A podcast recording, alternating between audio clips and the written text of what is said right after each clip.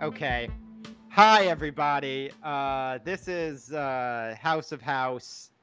And I'm Andrew Taven. And I never get this right. And I'm Lenny Burnham, and we are going to be talking about Daddy's Boy. This is the episode that opens on a kid who's just graduated from Princeton, and his dad is very proud of him, and he starts experiencing these sudden, intense shocks.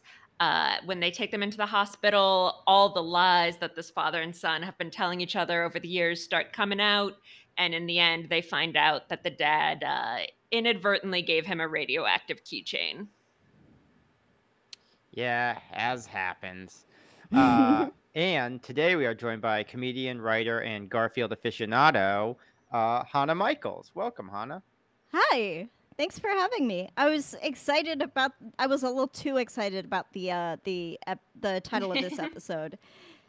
Yeah, it's the same one as the Unbreakable Kimmy Schmidt musical.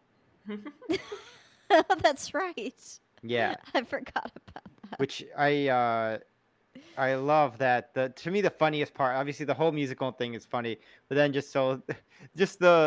I love when there's just a whole universe of implied context to a joke of when he says like, and that's how it ended in the middle of its production. Next up, we have Daddy's Boy. No.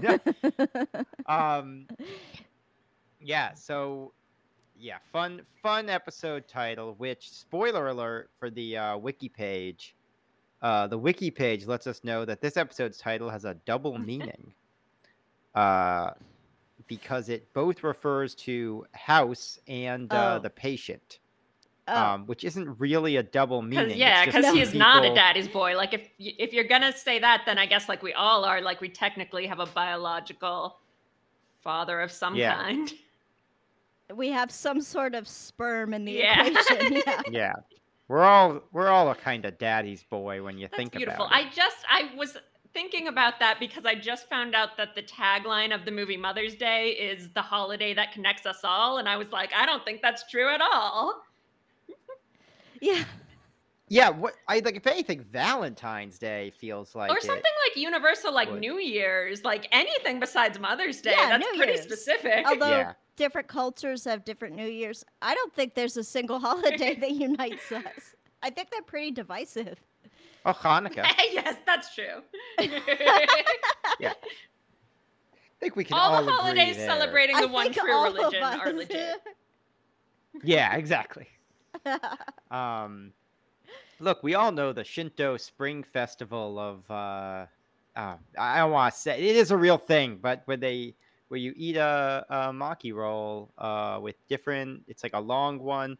I'm not going to guess. I think the day when you can bring anything into 7-Eleven and they'll fill it with a slushie, I think that's probably the holiday that unites us the most. That does seem more universal. Yeah, when I was in high school, and I went to a tiny Jewish yeshiva high school. I was in high school whenever it was free cone day, and I shudder to think what this implies about the stereotype, but whenever it was free cone day, we would always make a thing of trying to get as many teachers as we could to let us leave and go get a free cone or a free scoop, whatever it was, free scoop day. Yeah, yeah. Which... Geez, these days, the amount of lactate I'd need to swallow to feel at all comfortable doing that. I mean, that should have been part of your argument as Jewish children. This is something we can only appreciate now. Yeah, exactly. You know, when we're older, this is going to be unthinkable. It's barely thinkable now, but lots of interesting stuff about school. I don't know. Maybe those stories will come up in context sometime. Yeah, but this one, so Hannah, you are a returning guest, so we know about your experience with House. We know that you, I think, rewatched the entire show after, or am I making that up? A lot of people have told us they did that after appearing on the show, so I might be getting you mixed up. I rewatched, I think, 3 seasons, and then realized I had to sleep so that I could work the next day. Oh, I see how this went. Interesting. Okay. Yeah. So this is an interesting one because I think it honestly, it starts out, I was a little bit concerned that we were going to have another House tries to engage with racial politics episodes just because that seems to happen every time there's a non-white patient. I feel like they must have written it not that way because I feel like just knowing them, I'm like, how did you resist having him make several comments about it? Well, I do wonder, because he does have one comment, so I do wonder if they wrote, if the episode was just written either race agnostic or even with like a white family, and then they just cast the casting people like just cast a black father and son, and then like the writer who wrote it showed up on set like Tim Robinson in the season 2 opener where you delay lunch, and he was just looking going, I don't know if you're allowed to do that. Yeah, I think that's what happened because they kind of do that in the John Cho episode too, is like he mostly doesn't acknowledge it, and then there's one weird line where it's like, oh, well, they rushed to get that in there after they cast John Cho. That's how it feels like this one because they don't address it at all. Except House has one line where he goes, well, he's black, right? Or is he just dirty? Right? That's just, like, lazy as well. And, like, that I do feel like... There are two of the laziest jokes I've ever heard on this show. And it is that one, and it's the transphobic joke that could have been replaced with any other joke. Yeah, that was a real collar tug moment. That was...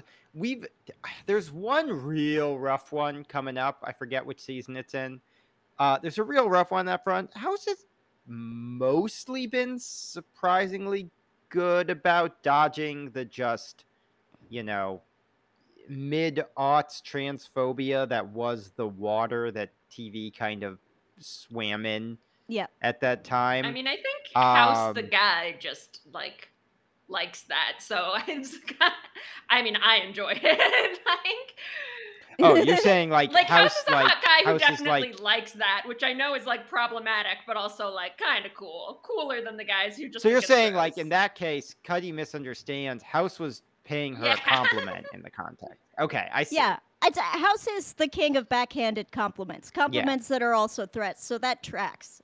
It's because he says in context because it comes up later. It's he's threatening her. I think it's something related to his parents, which is a whole subplot about her not showing up to his parents or something, and he says he's gonna spread a rumor. I forget specifically what he says, but he's like, oh, I'm gonna tell people you have a penis, and he uses I don't think he uses the worst slur. Yeah, so he has it. Yeah, it could have been even worse. Which in the trivia on the page, it said that was a reference to Ally McBeal, Ally McBeal, and I don't know that it was. Yeah, no, I didn't think it was a reference, but I was like, is there something about like Lisa Edelstein's bone structure that people like think that? I don't. People are doing weird gender phronology these days. I've been examining my jawline a lot. these people writing for Lisa Edelstein were like the original transvestigators who were just like, oh, look at that gift, like clearly. Well, you've seen like the people, you've seen some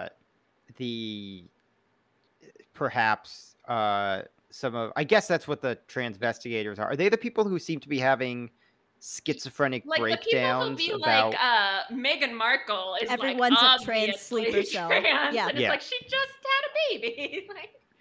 Well, there are ones who, of course, she has the means to create an elaborate system of pulleys and chutes behind the hospital wall. And like, as a cis woman with an Adam's apple, I'm waiting for it because I'm going to flash you, and you are going to be uncomfortable, and I'm going to be like, you know what? This still proves nothing. Gender is a wide spectrum. Be careful. You don't know what kind of attention you might be inviting there. Someone's listening. Well, none of the Cuddy buddies. They would not do this. No. I want to tell you if they get too close, so it's fine. Yeah. If you heard that if you heard that and you were like, "Oh, interesting. We do not want you listening. You're not a Cuddy buddy. You're kicked out. Behave. everyone. Oh, if it's on Twitter, you are not getting a photo. No. No, I'm talking like crazy person in the wild when I'm around Republicans. Sure. Like, when I am a clinic escort, that's yeah. when I'm going to expect that shit. Okay. Well, definitely up to you. I'm going to say, don't, if you're a crazy person, definitely don't randomly approach Hannah. But unless, I don't know, your call. I mean, I have ways to make it look gross. Okay. Just the whole body. Okay. Well, you've been warned. I apologize for the jingling noise. Do you think, how many of our listeners do you think were going to accost Hannah and then heard that and were like, oh, okay. Yeah, no, they know. You accost Hannah unless she specifically said... Someone's going to give us like a 3-star review and be like, it would have been 5, but they said I can't accost Hannah. Yeah. And you know what? We welcome that review. So write it. Yeah, go ahead. Then I realized it was a joke. Yeah, we welcome it. And she was making a broader point about how gender is a spectrum and it doesn't even matter what genitals you have. If any of that upsets you, you're not a cutty buddy. So there you go.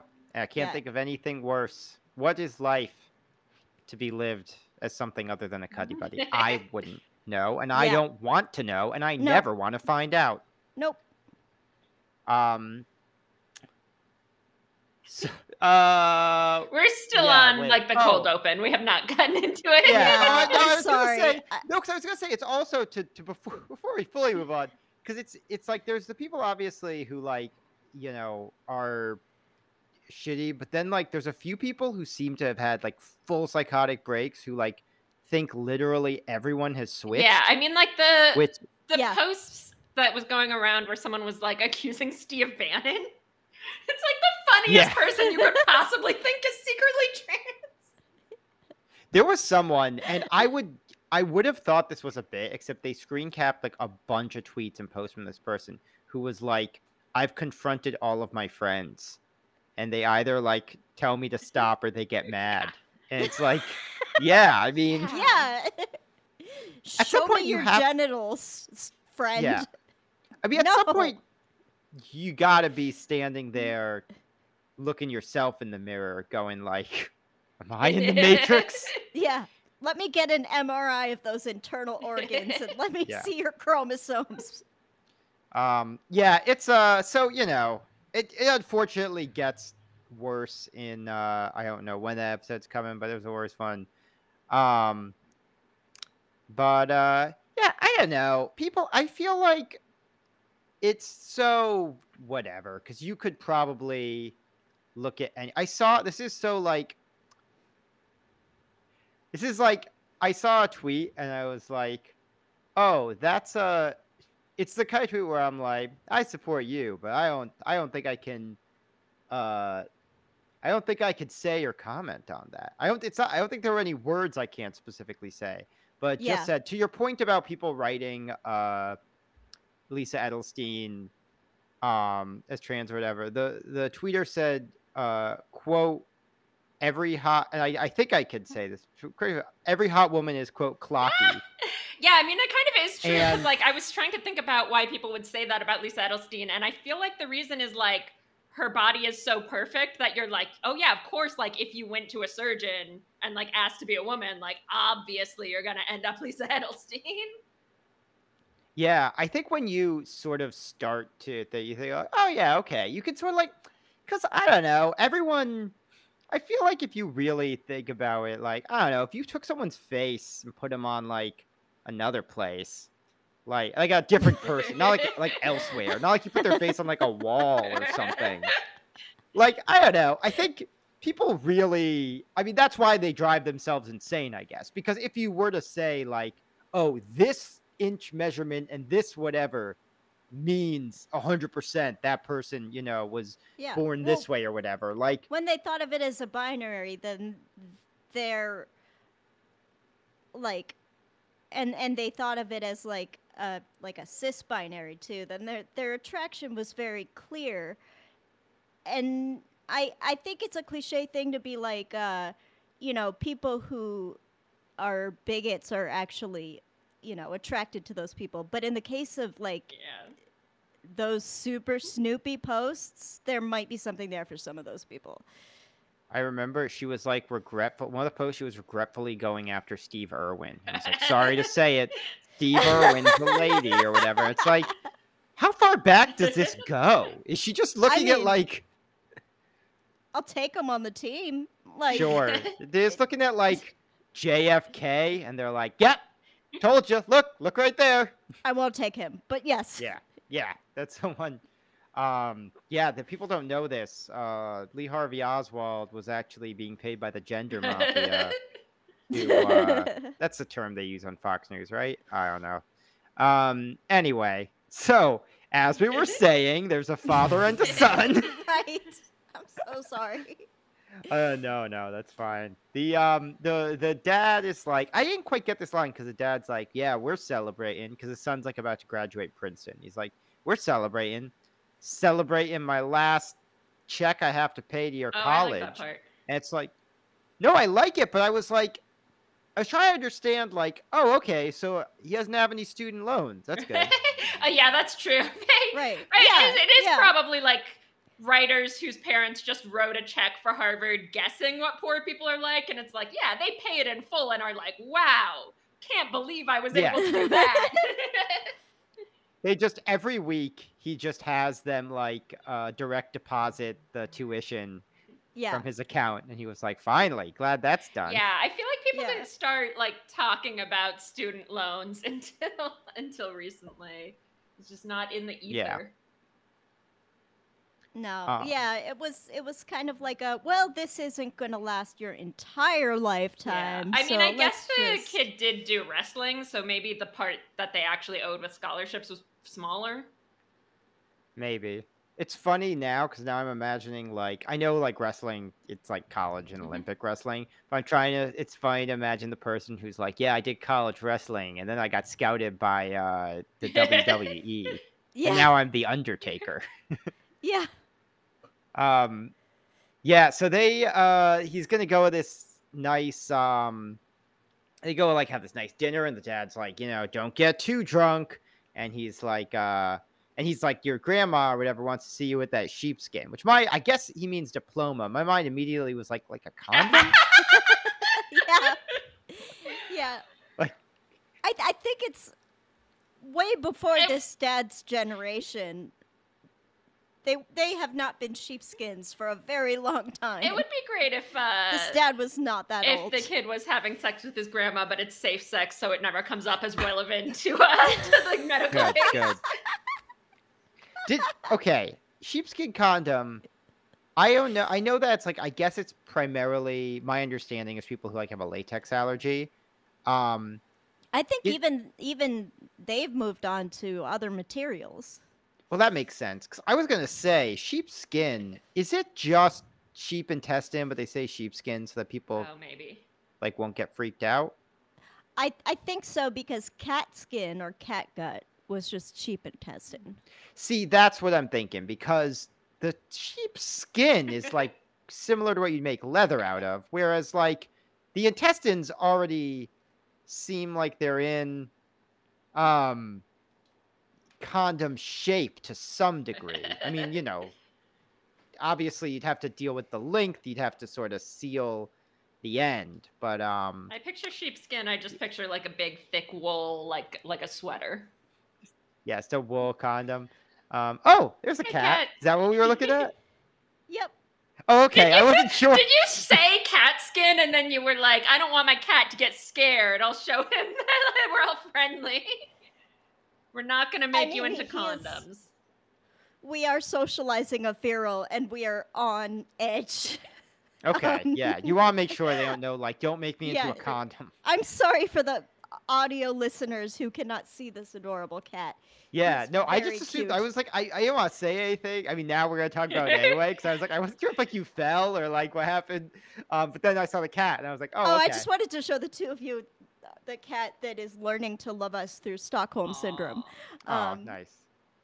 I saw some... run over in the street. Oh, no. I saw some tweet that was like, did you rescue your dog, or did you like chain it up, cut off its balls, and put in a New York apartment. And it's like, I don't know. He was living on a hoarder's porch and was covered in filth and trash. Like, he's better now. What do you? I'm sorry, I didn't fucking. I don't have a giant dog federal park that he can like.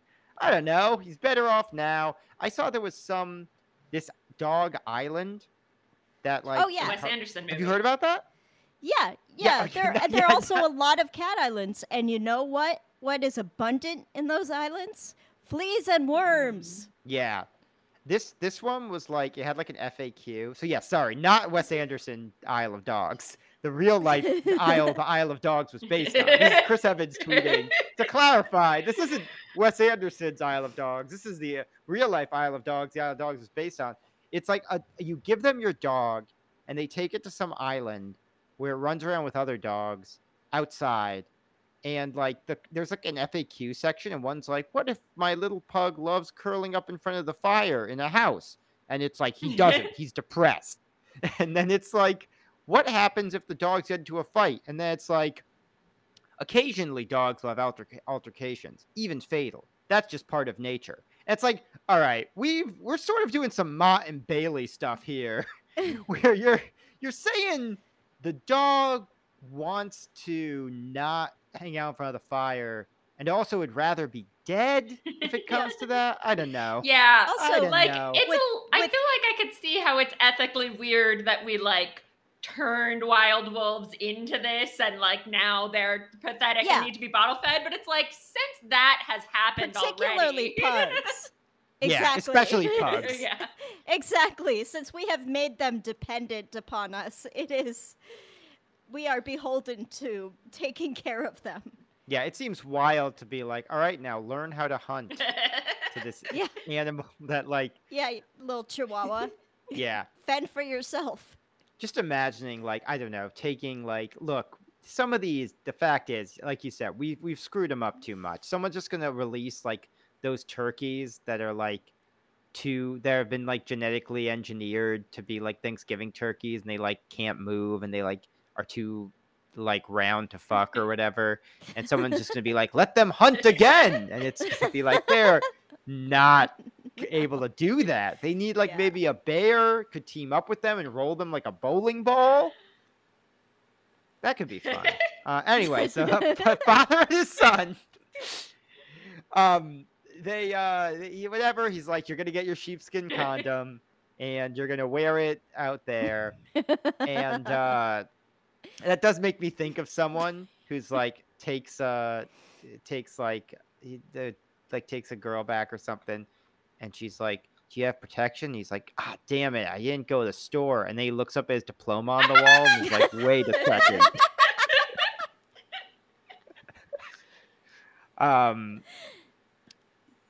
That also, sorry, and then we'll get back to the episode. But there are no fewer than like two Friends episodes. We always have Friends on the background, just like the whatever show. And like, there are two different episodes where like, they're missing, like where, Rachel and Ross are like still dating, and Monica's dating Richard.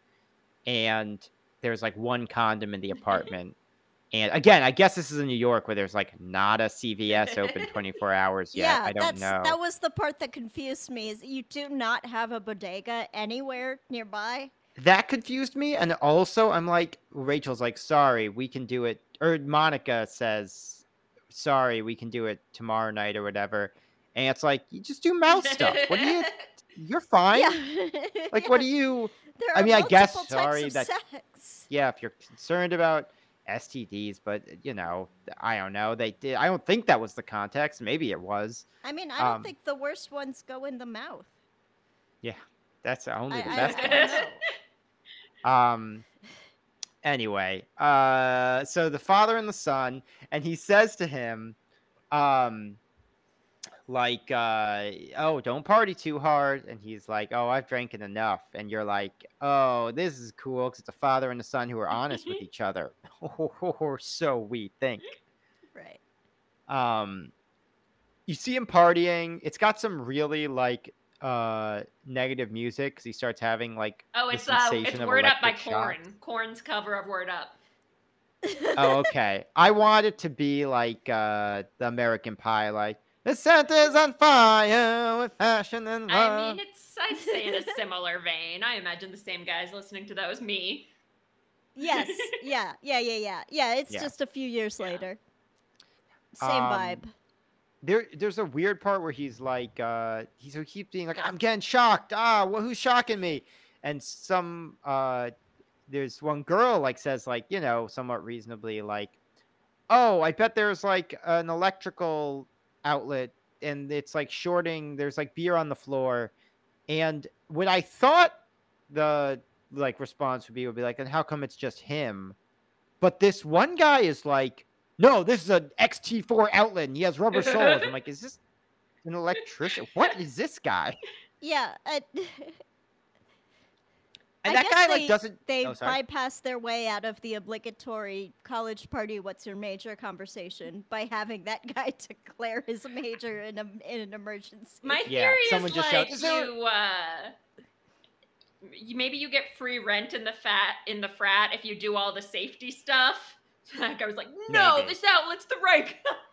I made sure no one's going to die on my watch. I really hope you get free rent in the frat because someone needs to be doing that safety stuff. Yeah. Well, I think the college does. This guy.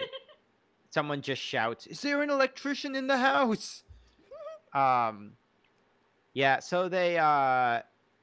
It's weird that House isn't interested in this. This seems like one of the most unique symptoms someone has come in with. Yeah, it's like before he knows anything about it. So I think it was like just him being determined to not be interested because he doesn't want to work.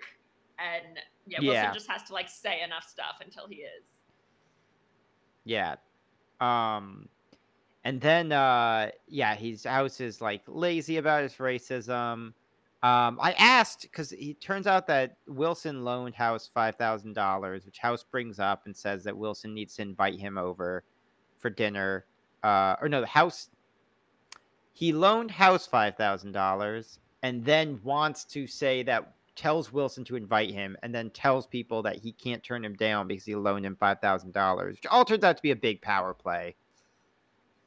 Great line later on, which we'll get to. Little exchange. They find out there's like the, his parents, where the parents are like,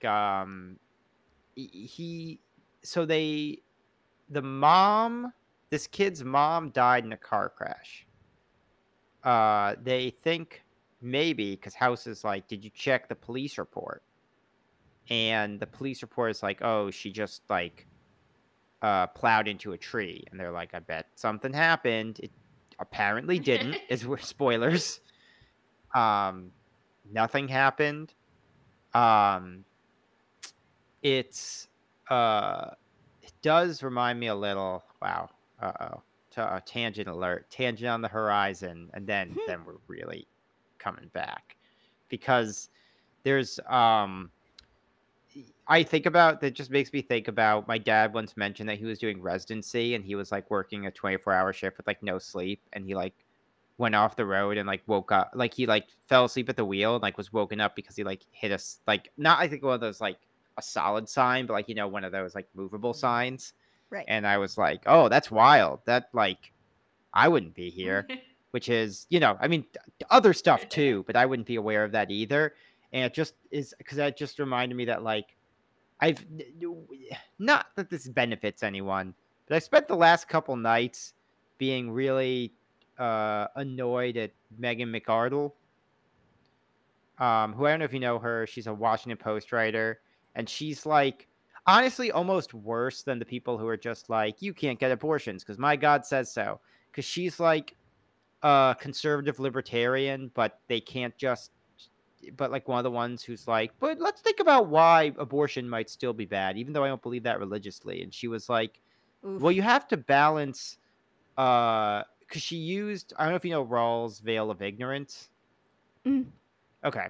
Do you know, Lenny? No, but we're a lot of layers deep into whatever point you're trying to get to. Is this all related? Yeah, you're right. This is probably way too far in. The point is, she was talking about having to try and balance the needs of a person who's pregnant with the desires of a person who doesn't exist yet.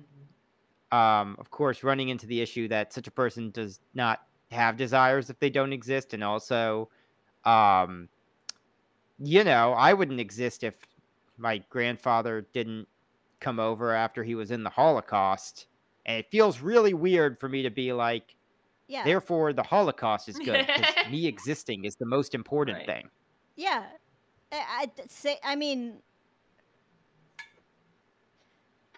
like, most people wouldn't exist if our grandmothers didn't at some point settle or develop some kind of Stockholm syndrome or were literally stalked by some dude. Like, yeah.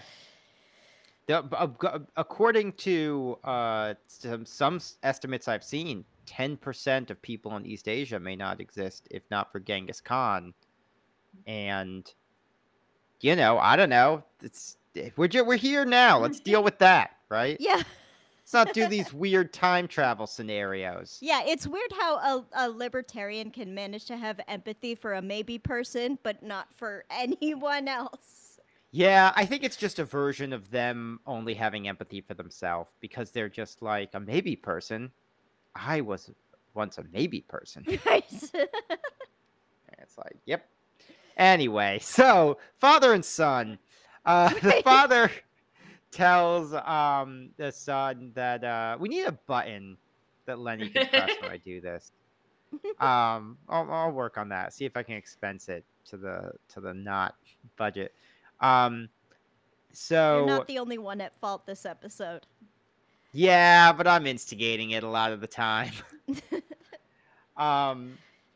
Anyway, the point is, jumping back in, the first half of this episode, honestly, is kind of a lot of bog standard house stuff where it's like, yeah, the dad's lying to the son, the son's lying to the dad, but like not that terribly. Like the dad lies because he's like, oh, your mom died with a drunk driver, which, okay, I will say it is a little messed up, the reasoning he gives. If he had just said, oh, I told you your mom died, she was hit by a drunk driver, because I didn't know how I could explain that she died with no explanation. Like, we don't know why. Like, she maybe was suicidal. Like, that's a possibility if she just randomly rammed her car off the road. So if he had said, like, oh, I didn't... He's like, why'd you lie to me and say she was hit by a drunk driver? If he had just said, like, I really... You know, you were 12 and, like... How am I supposed to tell you? I don't know why or how that happened to your mom. But instead he was like, well, you were getting your driver's license and I wanted you to never drunk drive. So I lied to you. And it's like, oh, that's a...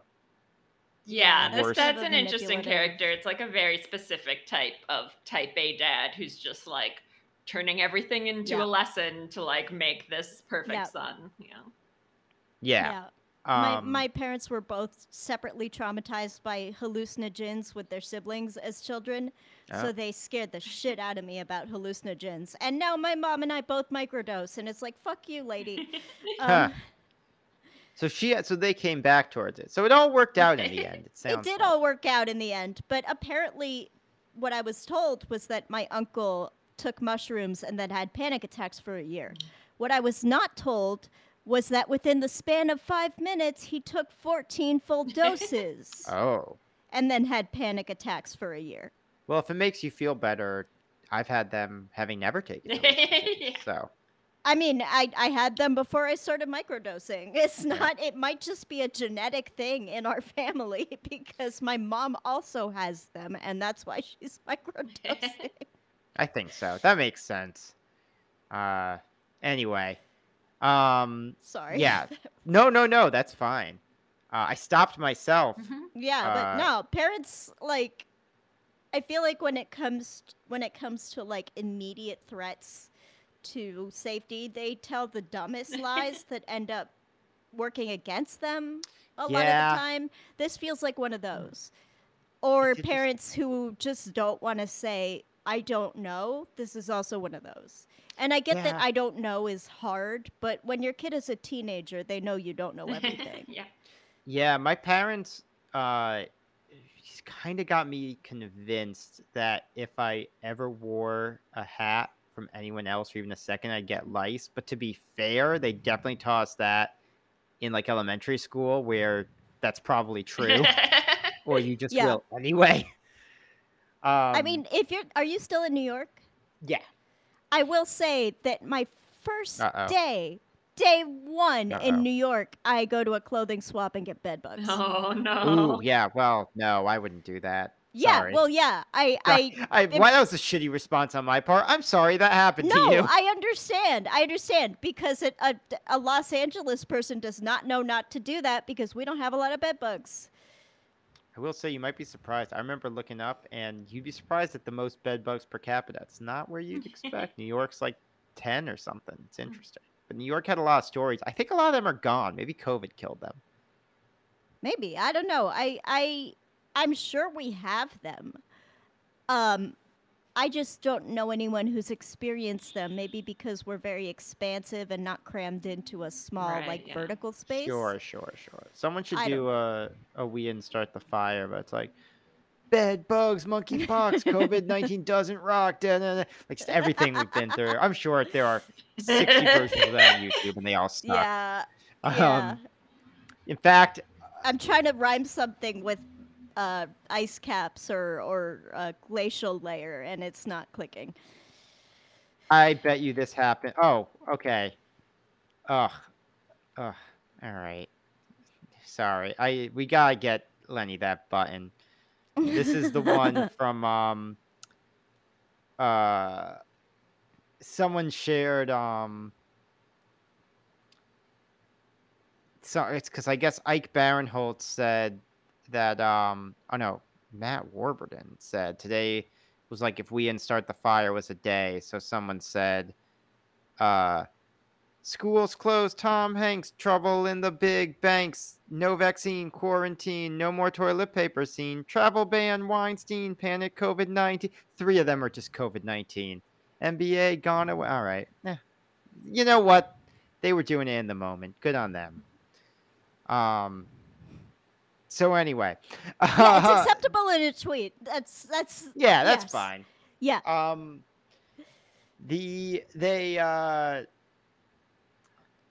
They said, God, I wish I could remember. I tried a bit out that never did good enough to do well, but it was just, we didn't start the fire, but from the future. But I can't remember. That would make a sketch. Yeah. If you make up the shit that's happening, that's a sketch. Yeah, that's worth spending the time to write a song. Yeah. All right, we'll work on this. No one take it, Cuddy Buddies. We're trusting you with a lot of stuff in this episode. We got to get back to it because we're 40 minutes in, and I have derailed us too many times. This is the real trolley problem.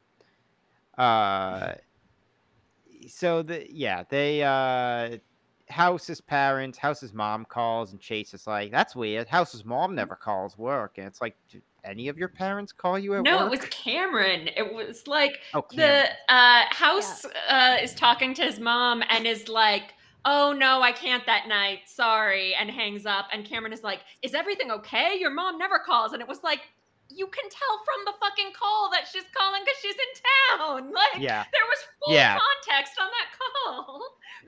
Cameron's just like, oh my God, is everybody okay? And I know that they had shitty cell phones, but they had, like, phone call-worthy cell phones. Yeah. What if you don't know his mom called? Yeah. Yeah, that's a good point. I mean, I guess she doesn't normally call the office phone. They apparently are having a 9-hour layover in Newark, which, yeesh, that's... Yeah. Of all the places, it's not the most fun. They find out that the kid, so he mentioned before, the kid also was lying to his dad because he never told his dad that he did ecstasy, which is sort of weird, but he tells his dad he did ecstasy, which is sort of weird because isn't then that like the part where he's honest, his dad, because his dad has a nice moment where he's like, I'm not going to get mad at you, not here. And then he tells him, no, there he's honest. He says, oh, I did ecstasy. And then But then later, when he asks the dad to leave, because they're doing like a lumbar puncture and stuff, you know how house works. He's getting more symptoms in between all this. His sphincter stops working. At this point, they have disregarded lupus. Yeah, that's as you do. At one point, I love House is like leaving. He goes, "You guys can handle the tests, right?" And it's like, "Yeah, well, because you never let," or Foreman might say that. It's like, "Yeah, because you never let the techs do it, the lab techs who would be doing this." So sure. Yeah. He gets his dad to leave the room. So he's like, "Oh, I'm feeling sick. Can you get me a Coke?" And the dad, like, weirdly is like, "Yeah, that does always help." Yeah, I think they had to say that because it was such a weird line. I was like, why isn't it like a Sprite or like a ginger ale? Yeah, that is. It should be a Sprite. Yeah. The dad's like, never forget where you came from. We drink Coke when we're sick. I think there was a myth in our parents' generation because Coke used to have Coke syrup, which was used for nausea. Okay. So maybe I remember my parents realizing that it no longer had that and that it was the carbonation that was solving the nausea. Also, some people are freaks and they call them all Coke. Like, so you might be like, oh, that means a Sprite. Oh, that's the kind of Coke he likes is a Sprite. Yeah. Right. He might be they might have moved from Georgia because that's like a Georgia thing, I think, because the Coke company like makes you do that. There's one store in Atlanta that has Pepsi products and they get their windows broken like every other day. Just like fucking hordes of Santa Claus and polar bears coming through, just like throwing stuff through the window. Yeah, so he gets his dad to leave and he's like, "Look, I didn't want to tell you, but like my rich friend's dad flew us out to Jamaica, but that would make my dad even more mad than knowing I did ecstasy because he's all like, don't forget where you came from. Don't accept handouts from anyone," or whatever. Which, like, sure. Yeah, I thought that was a good detail. Yeah, no, I could see that. I do think it's kind of funny because he's like, "I went to Jamaica, but I didn't smoke marijuana," and I was like, "Oh, you go to Jamaica for something else?" And it's like, I mean, there are easier ways to get marijuana than going to Jamaica. Yeah, especially in college. Yeah. There is a person at every college that does this. And he also already admitted to doing ecstasy, so it seems a little weird that he would admit to doing ecstasy but not marijuana. With the mid-aughts, like, I know it was less tolerated, but I don't think there was ever a time in the last 50 years where doing ecstasy was considered more okay than smoking weed. Yeah. But they give him some stuff for like fertilizer poisoning or pesticide poisoning because they're like, "Oh, I bet he got marijuana that was sprayed with pesticides," and it works temporarily, but not for long. I love that their shorthand for showing that he was getting better was that they walk in and he's just eating a big stack of pancakes. Yeah, they're like, "How do we show help? Quick, he's eating a Denny's Grand Slam." Cured. He's got the whole Rudy Tooty fresh and fruity. They brought back the Hobbit menu for him. Yeah. Oh, that's so sweet. That was his Make-A-Wish. Guys, he's having Minions pancakes. That movie hasn't even come out yet. He got future pancakes. That should be in the 2022 Gentle Minion movie trip. That's one of them. Gentle Minion movie trip. They say buy the crypto dip. Blah, blah, blah, blah, blah, blah, blah, da, da, da, da, da. That's still Joe DiMaggio. They sort of imply that this is like an extreme bad father-son relationship. It seems better than average. Yeah, there's like one Cuddy line where she mentions that she's been lying to her parents since she was 12, and I wish there had been more of that because this episode is like very weirdly scandalized by fathers and sons lying, and you watch it and you're like, no, that's like the normal thing when you go to college. You lie about what you're doing. Yeah, the the weirdest one again is not even that he lied about how his mom died, but his reasoning why, which is messed up. Yeah. They got Cameron, so Cameron's like, oh, we gotta go see the friends we went to Jamaica with. So Cameron goes to the guy who works at like the Billions office. That's such a fun scene because he goes into it like, no, like no one will respect me if I'm caught with a beautiful woman looking at my dick. Yeah. Manhattan finance guys hate that. I'll get laughed at. Yeah. Everyone will call me. Everyone will be like, hey, that was the guy who had a beautiful woman kneeling in front of him. Yeah.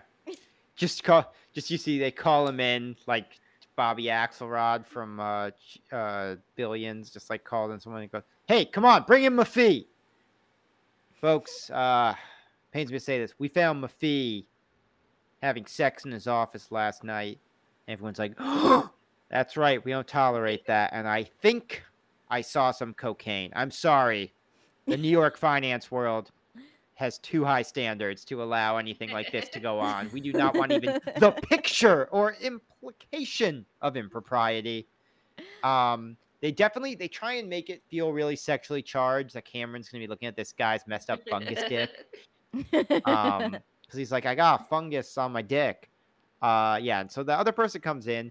They try and be like, because the guy's boss or supervisor like pops in. He's like, yeah, just have this ready. And, tell her to leave her card. And I feel like it's supposed to be like, that guy is being so inappropriate. And like he is, but also so is Cameron. This isn't how this is supposed to happen. Like, I know she's like, he refused to leave. And it's like, yeah, but you're not really supposed to go with someone's place of work and like... Yeah, that whole plot, I just kept being like, oh my God, was life just like this before camera phones? Because right after that, Cameron goes and she like tells them all that she looked at his dick fungus and they all have questions. So they're like, okay, we need to get him to come from Manhattan to Newark, New Jersey. And I was just like, oh my God, like, thank God we have camera phones now. I didn't know that someone could die because a guy wasn't willing to take a train to New Jersey for people to look at his dick. Yeah, do you think that was... Yeah. I never want to look at a dermatologist's phone ever in my life. Well, I assume they, like, politely erase it after. Yeah, I mean, I hope, but maybe they need it for reference. Yeah, I don't know. Like, I mean, if you have something, like, ongoing where they have to see, like, if it's getting better each week, they would save it.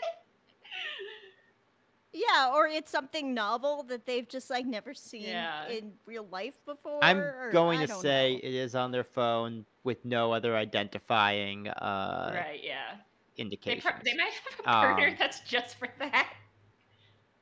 I'm going to say, well, I mean... They have a part that I do really like where Cameron comes back and she's like, House wants me to tell him that his dick's gonna fall off if he doesn't come in. And Cuddy's like, no, you can't do that. That would be lying to him and we could be legally responsible and have to pay a bunch of money. So don't do that.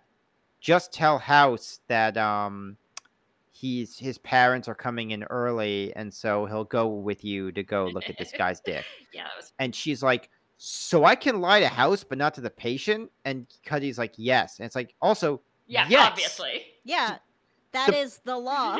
The problem was the legal liability. Yeah. She doesn't really care otherwise if you lie to this guy. She doesn't want the hospital to be liable. So yes, that's the whole discussion you were having. Also, the resolution of this whole conflict I thought was weird because then they find out he's on his way soon after that. And they're like, oh, he got off work. And they're like, yeah, he vomited blood. The ambulance is on its way. And I was like, was the ambulance from Manhattan like coming up? I was confused by this too. I think that they don't make this clear. I thought they go to a different hospital because it didn't look like Princeton Plainsboro. It is misleading, But it doesn't look like any room we've... The intake room doesn't look like when we've seen people get, like, rushed into Princeton Plainsboro.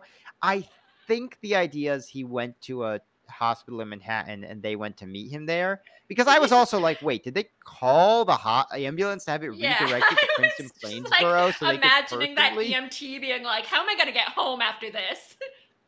Yeah. Just... All right, Dr. House, will you reimburse the toll? Okay. Well. Oh, yeah, I want them to, like, call House and be like, which road should I take? The toll, is that better for me? Take the Holland Tunnel. I'm now imagining the guy who also, for some reason, comes home and, like, pulls the ambulance into the driveway, and the wife's just like, honey, aren't you supposed to leave that at the hospital and take your car? And he's just like, ah, crap! And he has to go back and, like, drive the ambulance back.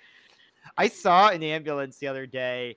I don't know exactly what he was supposed to do otherwise, because, like, I was walking Reggie and we passed by. This ambulance goes down a one-way street, and there's a guy who had double parked, but they left the car when they double parked. And the ambulance it's like a pretty small gap, so the ambulance just starts, like, alternating the kinds of siren and doing it louder while, like, sitting there making the siren loud and in different patterns to an empty car in front of them. And, like, I guess the idea was that maybe someone in a surrounding building who had double parked it would hear it and come out. But they do this for like 5 minutes and then finally just turn off the alarm, the siren, and just manage to scooch themselves between, which, like, yes, that person should not have double parked and left it there. But I feel bad for if there was someone in the back, but I was looking at that just like, it is kind of funny that the guy is just like, come on, come on, to this, like, empty car, as though, like, the car was going to, like, get a like, Knight Rider voice and be like, oh, I'm sorry, and, like, scooch out of the way. I felt bad. I mean, there was nothing to, like, I don't know what the guy was supposed to do. In that situation. So now it comes up to what I think is my favorite part, even though it's kind of a bummer, which is that they're looking at the guy and his, you know, he's got a rash coming off of his junk, and he's like, yeah, whatever, we just wanted to give him a break. Because House is like, you were fucking. And he's like, I'm not gay. He's like, I didn't say you were gay. I was like, I wonder if that was originally like a bigger mislead, because they specifically give the one patient symptoms like in his asshole and the other patient symptoms on his dick. And I was like, was this originally supposed to be like House's like, must have been poison lube? It's a clear case of poison lube. I assumed it was some STI that they were going to say could like cause it, but the guy is like, no, we didn't. It's not because we're gay. It's because he just like needs a break from working his dad's scrapyard. And House is like, scrapyard? What? And then like goes back, and there's an exchange where he's like, why'd you tell me you own a construction lot instead of a scrapyard? And the guy's like, you think I'd get good treatment in this hospital if you knew I owned a scrapyard? And I want House to be like, I don't know. I wouldn't think about this. This doesn't. You'd be a small business owner either way. Yeah. Is this like a thing where like? Yeah, because I feel like realistically, someone like House, if they did exist, would work for like the royal family and like professional athletes and movie stars. So yeah, it's funny that he's like, I don't care if you make like, you know, $50,000 a year or $100,000 a year. I don't know. Well, like, I get the sense that he makes pretty good money owning a scrapyard. Like, it feels like he makes at least like. I mean, like we were talking about earlier, I do think it is definitely like he's sending TV his writers who grew up Princeton rich. Out of pocket, apparently. Like, it feels like TV writers who grew up rich are like, okay, what's a poor job? I guess owning something that's less impressive. Your parents own the least impressive business. Why didn't you tell me you owned a porta potty business? Can't even begin to tell you the disrespect I'd get. Like, I mean, maybe they're thinking of it like Sanford and Son, because doesn't he have a scrapyard or something? So maybe it's like that. But so it turns out that he found a good luck charm in the middle of an undetonated nuclear bomb or something in a scrapyard. It's such a weird ending, but I feel like they do sort of sell it when House is like, they're not supposed to dump nuclear waste, and the dad is like, but they do. And it's like... But that's... What? But that's the thing that I'm like, okay, you're like... Because I feel like you're supposed to be like, oh, he made an honest mistake. But then when, exactly, when House is like, people dump nuclear waste, don't they? And the guy's like, all the time. No, I think like, his delivery on that was like, oh yeah, like the world is a horrifying place. Like, I see what you're saying, House. Like, but not that he had thought about it before. But it feels like as the owner of a scrapyard, it does seem like he should be aware of the, like, if you're like, I own a scrapyard or like a junkyard or that's the same thing, a dump or something. I think foremost at your mind is people dumping hazardous material. No? Is that not nuts? That you're I see what you mean. I think it worked in the episode because, you know, like they just needed a cool twist and that worked. They need something where I think the delivery made it work. I mean, I think really, the dad actor... Like, it's dawning on me now. Yeah, I think the dad actor does a lot of heavy lifting on like a lot of moments in this episode. He does the best job he can, but it's tough for, I guess maybe I just read it a little differently. For me, it felt like you should know this though. This didn't feel like, I got my son, I picked him something out of the scrapyard. You're just like, he's just like, God. And I was letting my nephew swim through the scrap. Like, I should have thought about this. It could be dangerous. Where, I don't know, I guess it's that if it feels like, and maybe I'm overreading a little, it feels like it's like, if he had like found something, I don't know, it just feels like it's like, he should have known better, maybe, but there's also, like when Foreman says to him, like, there's no way you could have known, it's like, I don't know, there's a couple ways, but I guess you don't want to make him feel bad. They find the good luck charm, and House is like, Foreman's like, what are you doing? And House is like, well, we have radiation poisoning now, or whatever. He has them drag in the, like, the dresser, and is like, don't open it, but then still does with everyone in the room. Yeah, and the Geiger counter is just like, radioactive. It's one of my favorite recent Simpsons I rewatched when, the one where Burns is in love with Julia Louis-Dreyfus and Snake is her ex-boyfriend. So he steals Mr. Burns' car and kidnaps her. And Chief Wiggum's like, don't worry, we'll use the LoJack in the car to find where she is. Or like the car's auto theft system. And he activates it and he goes, car gone. And Chief Wiggum's just like, yes, where'd it go? It just goes, car gone! So it just feels like it's like radioactive, very radioactive. Apparently like 70,000 x-rays, according to House, which this part very radioactive. This part at the end had the one line I found really unsatisfying was their explanation for the other kid is they were like, he had it on his lap during the flight, which I was like, well, that's not a good explanation. I have so many more questions about why he was like, it's going to be a long flight. I better put my acquaintance's keychain on my lap. He was fucking the keychain. If I had to pick an Imagine Dragons song that best describes the state of this lucky charm, it would be, what's one that's not radioactive, so it's funny. It would be Natural. Pumped Up Kicks by MGMT. So they have to do surgery, emergency surgery, because this kid's all kinds of fucked up. He's got like no white blood cells. It was a little weird to me how long it keeps going. I was like, okay, we got to the big mystery. My business is done here. Yeah. Well, that's that. I like the episodes where House is like, it's radiation from this keychain, cut to black. Yeah. All right. Well, because they want to be like, because it ends up showing, because the whole thing is they're like, oh, they do this. They're doing like surgery on his spine because it's like he's got like a tumor like inside his spinal cord. and the doctor. This is one of those ones. This doctor, it sounds like he is performing. I mean, it's not as bad as the time where they had to take all the blood out of like a little girl and stop her heart and freeze her and then like open up her brain and then put all her blood back in or whatever they did that one time.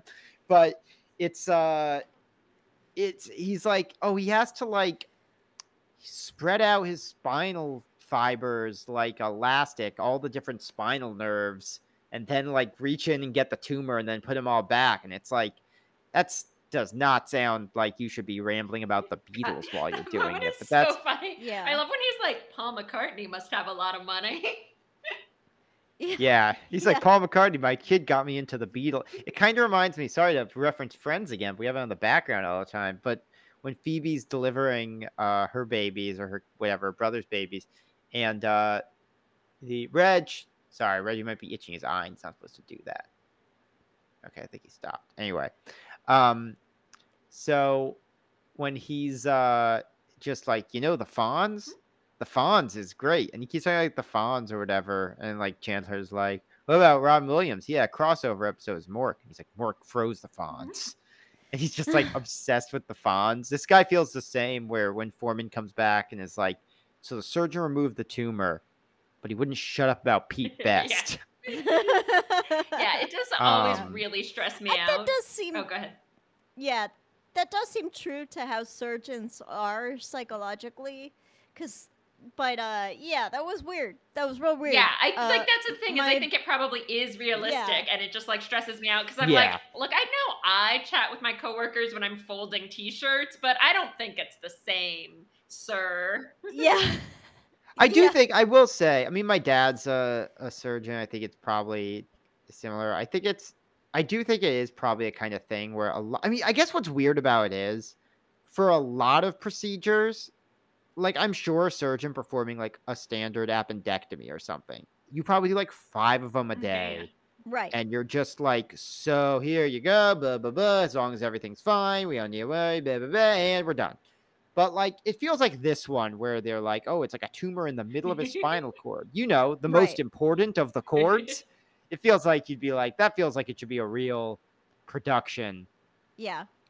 I mean, my parents are therapists, and I full on walked in on them having a very casual conversation that was, Barry, that woman definitely killed her husband. Oh that call to you was her alibi.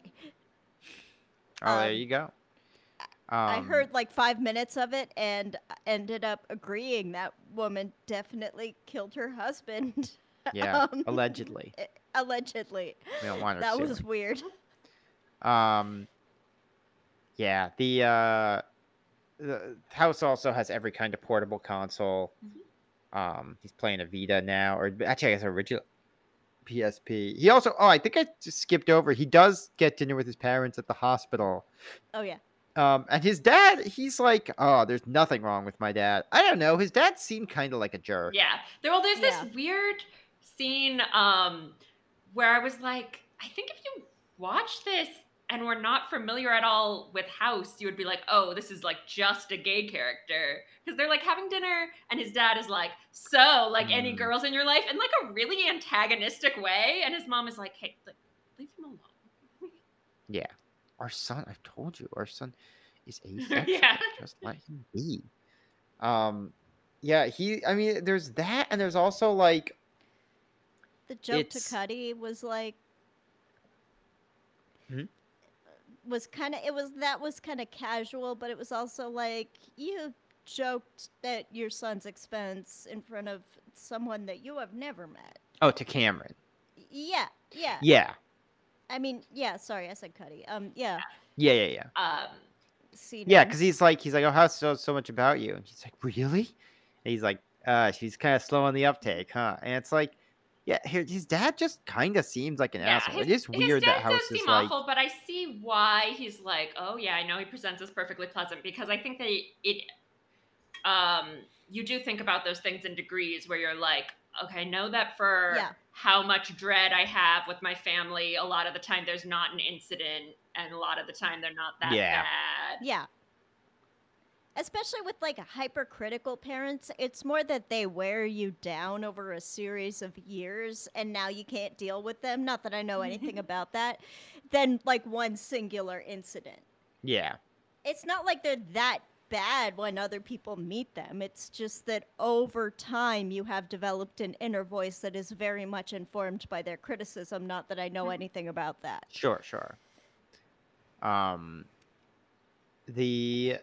It is also, they have, it is interesting because House is sort of making fun of, like, oh, the dad lies to the son lies to their dad. It's so terrible. But then there is kind of an interesting moment where he's like, yeah, my dad's too honest about stuff. And he sees the dad saying to the son, because they tell the son, like, yeah, they tell dad, like, so we took out the tumor, but he said, much like Ringo Starr's solo career, I don't think this is going anywhere.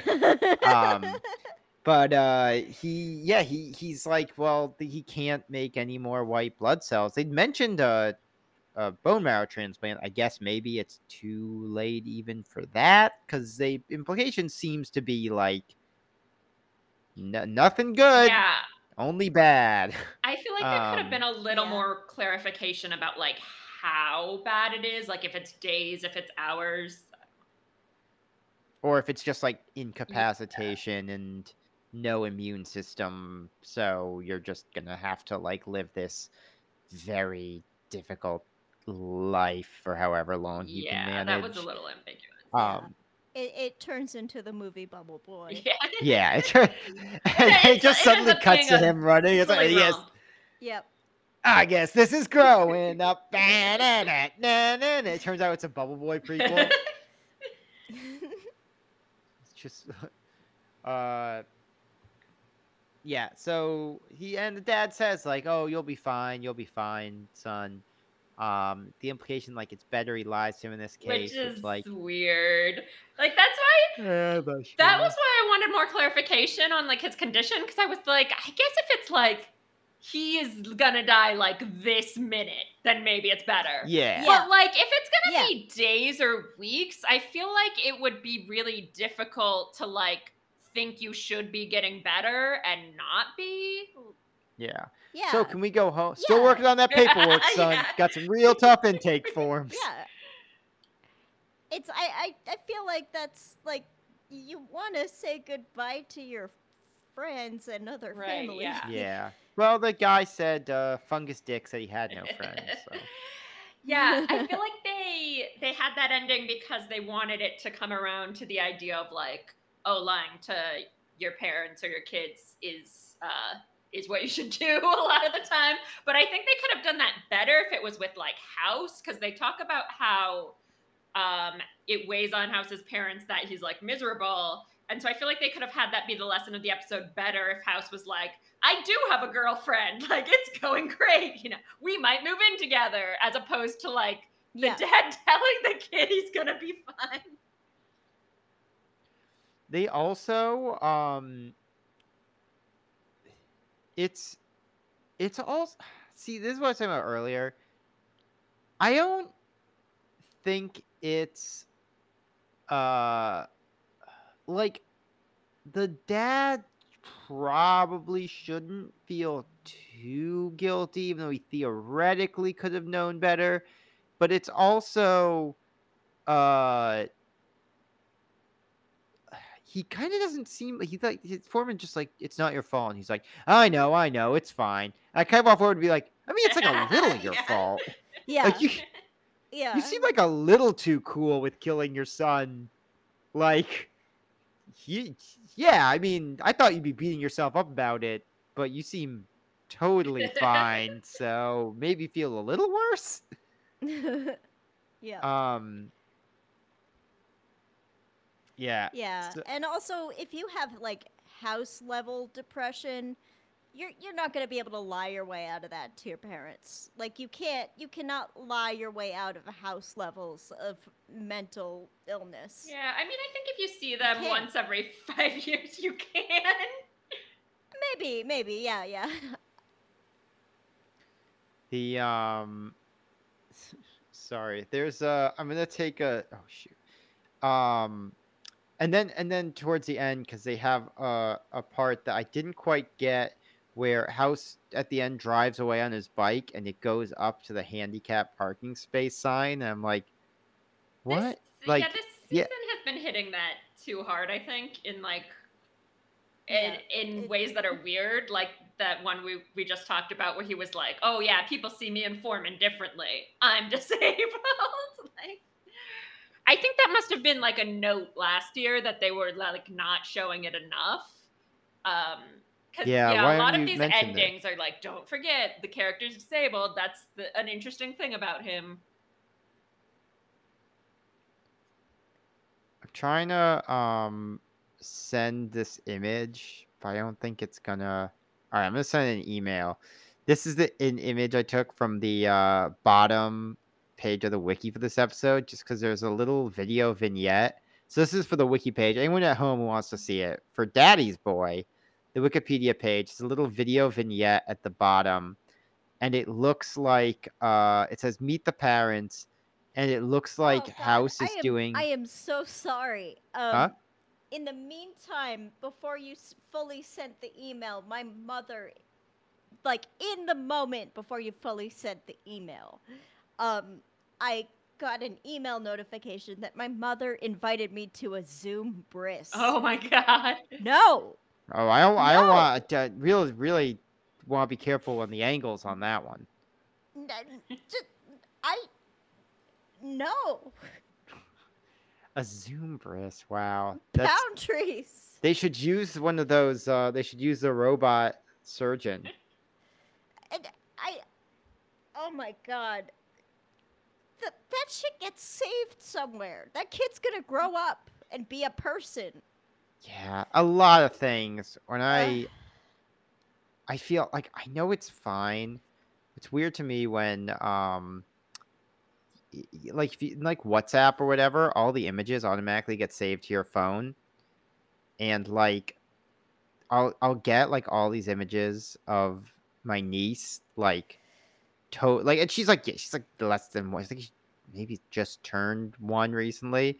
And it's all these images are running around naked or in the bathroom, whatever. I'm like, I don't know. I guess there's a certain age where that becomes really bad. But I feel weird, even though it's a baby. I know it's a baby, but I feel weird having because I'll just open up my regular gallery and it saves automatically whenever something's sent to WhatsApp, even if I haven't looked at it. And there'll just be 50 pictures of naked baby, and I'm like, why is this saving to my phone automatically? Yeah, why is this in the digital sphere? And if you printed that shit, I'd be much more comfortable. Even though I would have printouts of it, at least I don't know. It's just something weird. Someone else can see. I just don't think if we have a kid, I don't think I'm gonna take naked baby pics. It's not like it's because I feel like it's the sort of thing where people are like, well, why do you even think it's wrong? It's I don't know. I know it's still a little weird. It feels like it's this person has not fully grown up yet, so they're not really. You don't know how they're gonna look back on those photos. Yeah, I mean, it's obviously I don't think there's any wrong. I don't think there's anything wrong with a baby being naked around people. It just seems weird to take pictures. To take a photo of them. Yeah. Yeah, that's the weird part. It's fine if your baby's running around naked somewhere. Yeah, I think that's fine. I think it's just weird to be oh, we're taking a bunch of naked pictures of the baby. And it's one thing if they're in the bath or whatever, but I don't know, just it's the first thing my dad does whenever I have a new friend or I'm dating someone new is he will show a home movie, and I am bottomless in the whole thing. And I get that it's cute that I've invented a fictional world out of chalk, but I'm still bottomless. Yeah. And the thing is, probably and those photos are going to be the same experience for someone where it's Mom, Dad, why are you showing people this? Yeah, exactly. It's I don't know. It's weird. Maybe it's society's whatever that I even think it's weird, but I don't know.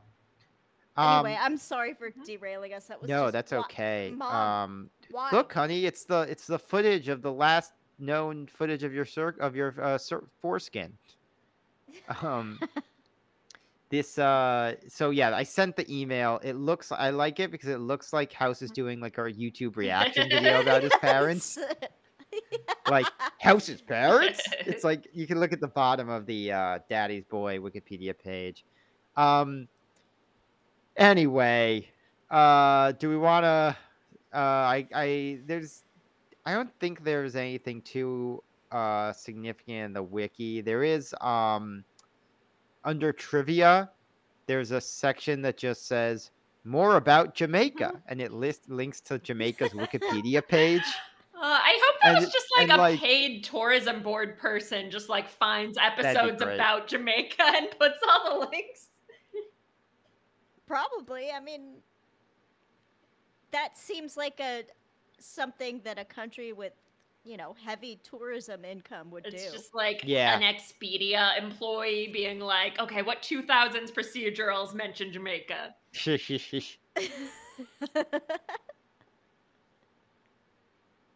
Oh, they went to Barbados or Bermuda. Now I forget. They went to Bermuda, or I think it's Barbados on Friends.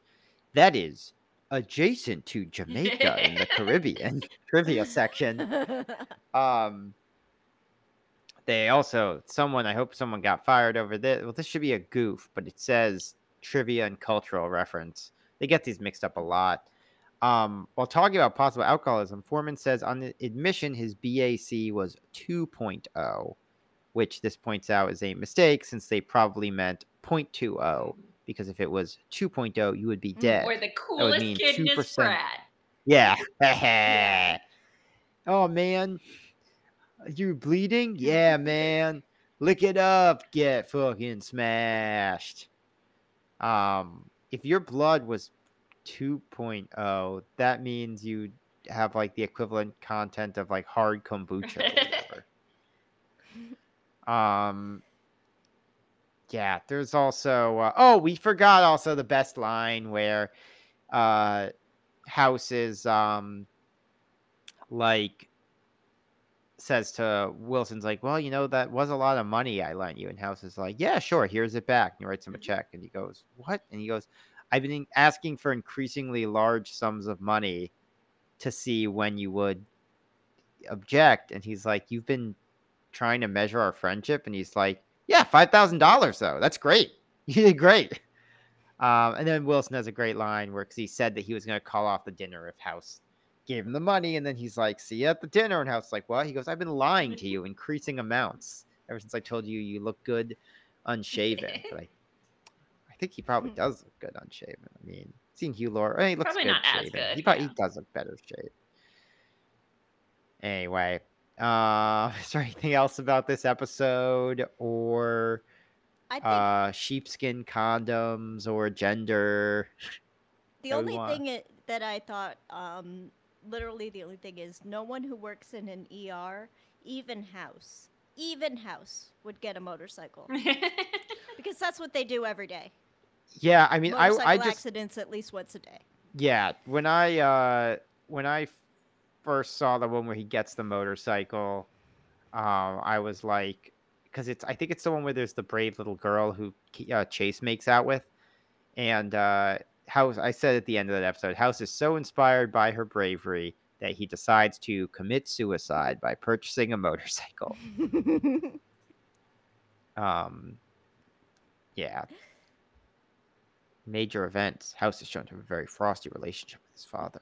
There's also a helpful hints section on the wiki, which says exposure to ionizing radiation is very dangerous, but there are three things to keep in mind when it is unavoidable: shielding, distance, and time.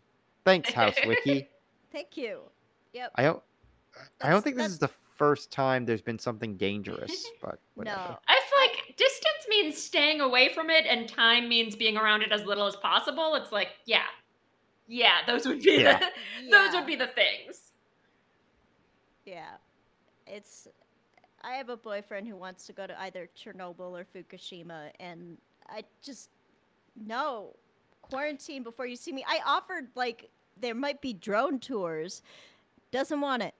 Wants to be in the radiation.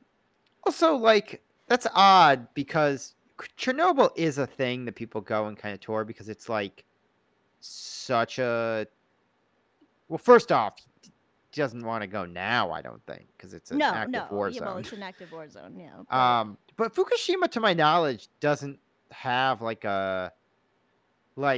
anything super neat. That was actually something I offered, thinking there might be drone tours. Oh, okay. And nope, the only acceptable way to go to those is in person for him. Maybe he's trying to get superpowers.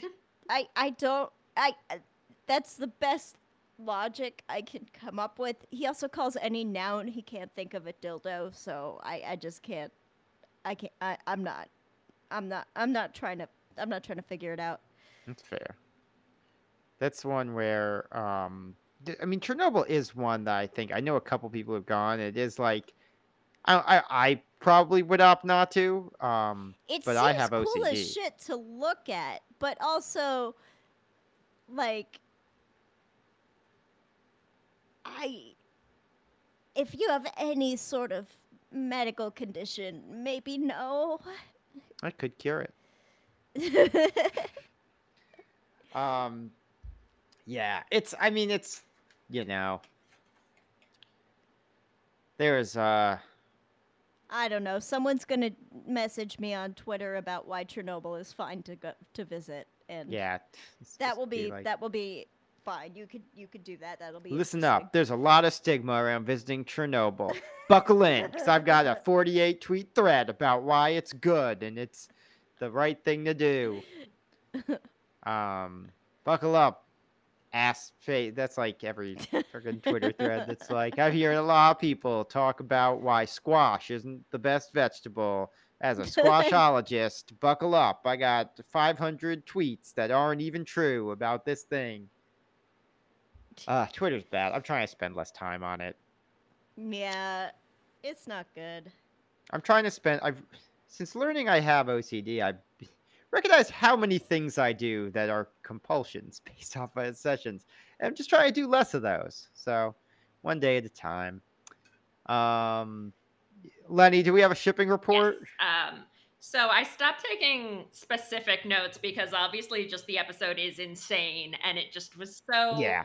It was just so nice to finally be getting into the episodes where they're completely all in on House Wilson and just all in on them being completely deranged. And I love that their first big House Wilson episode is called Daddy's Boy.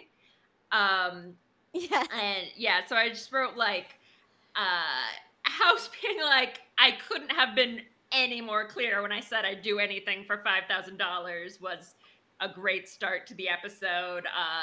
And yeah, he's completely obsessed with Wilson, and then the money lending experiment is like the first time their relationship is like as hot as it gets in this show. Like we really see this being the origin of them being like, this is gonna be a weird findom obsessive relationship.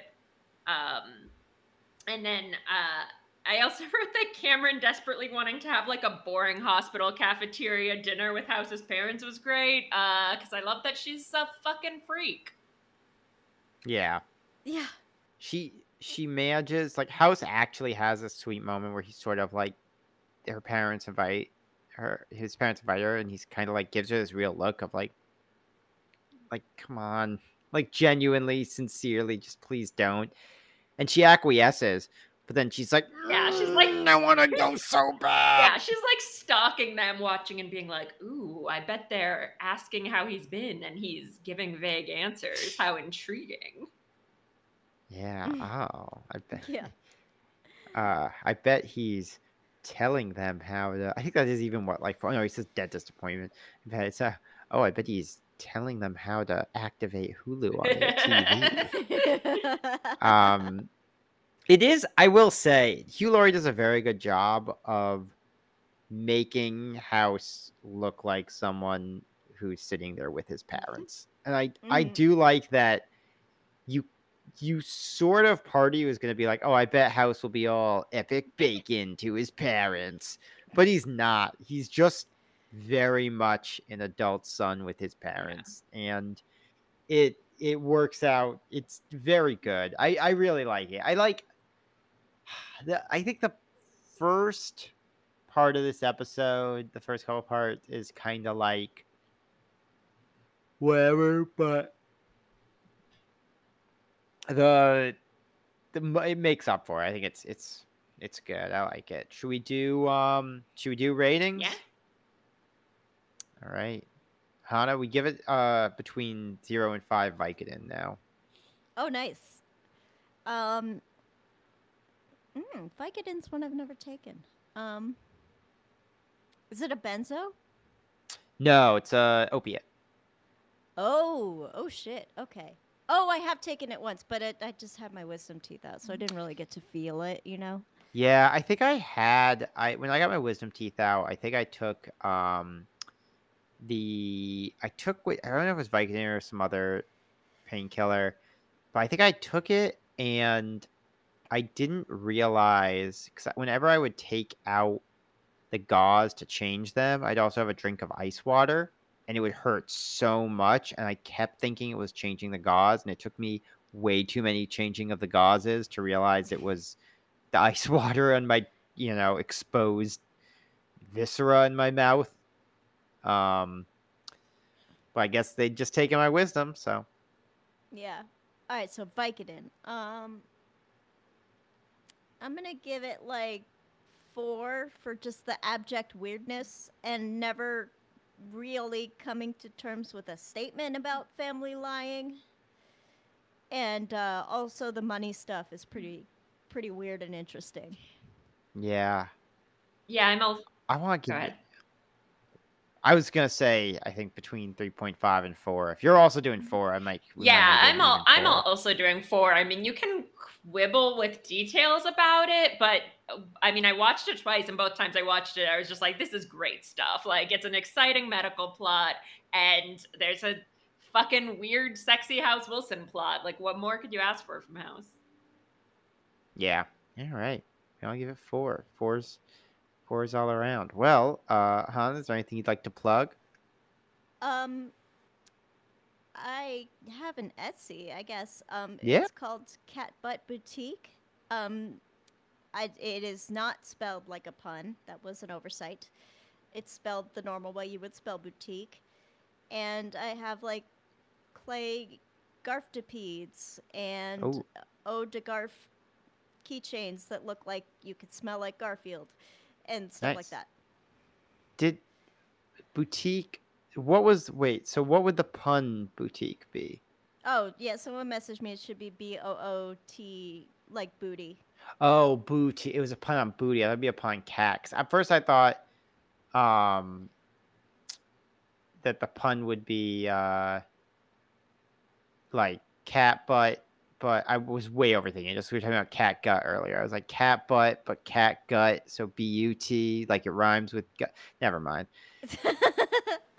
No, but I like your way of thinking. It's just because the first things I made were these 2-sided cat butt keychains for Halloween, where no matter where you turn them, it's just a butt. Nice. The cat is just infinite butt. Shouldn't like my way of thinking. It's a pathology.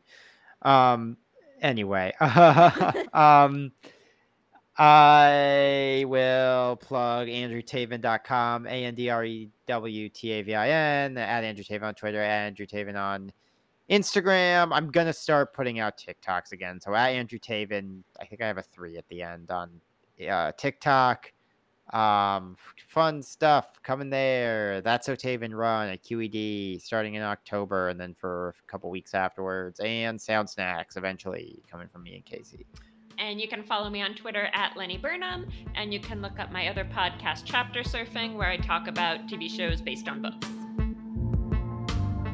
Yeah, nice. Great. Well, thank you. And from all of us here at the House of House, have yourself a very pleasant